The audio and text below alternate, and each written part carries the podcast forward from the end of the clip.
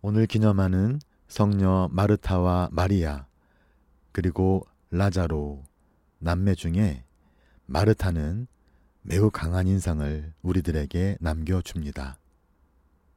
루카복음 10장에 따르면 마르타는 예수님과 일행을 집에 모실 정도로 손님에게 환대를 베풀며 정성껏 시중을 들 줄 아는 여인이었습니다. 당시 시중 드는 일로 분주하던 마르타가 동생에게 자신을 돕게 해달라고 예수님께 간청하였을 때 예수님께서 하신 말씀은 아주 유명합니다. 마르타야, 마르타야, 너는 많은 일을 염려하고 걱정하는구나. 그러나 필요한 것은 한 가지 뿐이다. 마리아는 좋은 몫을 선택하였다. 그리고 그것을 빼앗기지 않을 것이다.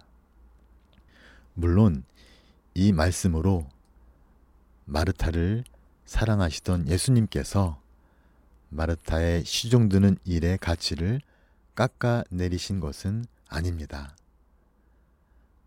마리아가 좋은 몫을 택한 것처럼 마르타 역시 좋은 몫을 택하였습니다.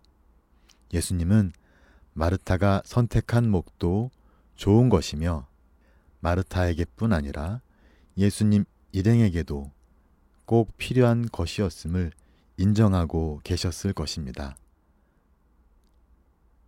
좋은 일을 하다가 염려와 걱정으로 가득 차 동생에게까지 불편한 마음을 먹게 된 마르타가 더 자유롭고 기쁘게 일할 수 있도록 배려해 주신 따뜻한 사랑이 담긴 말씀이었을 것입니다.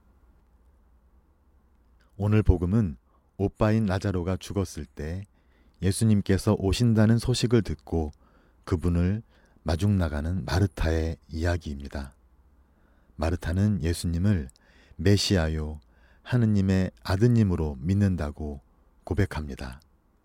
오빠를 잃은 슬픔에 빠진 마르타의 목소리에는 우리가 종종 잊고 살아가는 삶에 대한 진지함이 묻어 있습니다. 사람이 살다 보면 삶에 초연해지는 때가 있습니다. 소중한 사람이 죽었을 때 우리는 죽음이라는 피할 수 없는 실제 앞에서 고개를 숙이고 자신을 바라보게 됩니다. 우리는 그러한 슬픔에 잠긴 사람에게서 진실함을 발견합니다. 눈물을 흘리는 그 사람에게는 거짓이 없습니다. 그의 마음이 삶의 적나라한 실제에 맞닿아 있기 때문입니다. 바로 그때 우리는 삶의 의미와 구원에 대해 고민하고 묻기 시작합니다.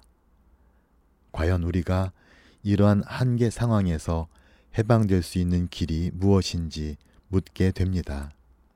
오늘 마르타의 모습에서 바로 그러한 숙연함과 진지함이 느껴집니다.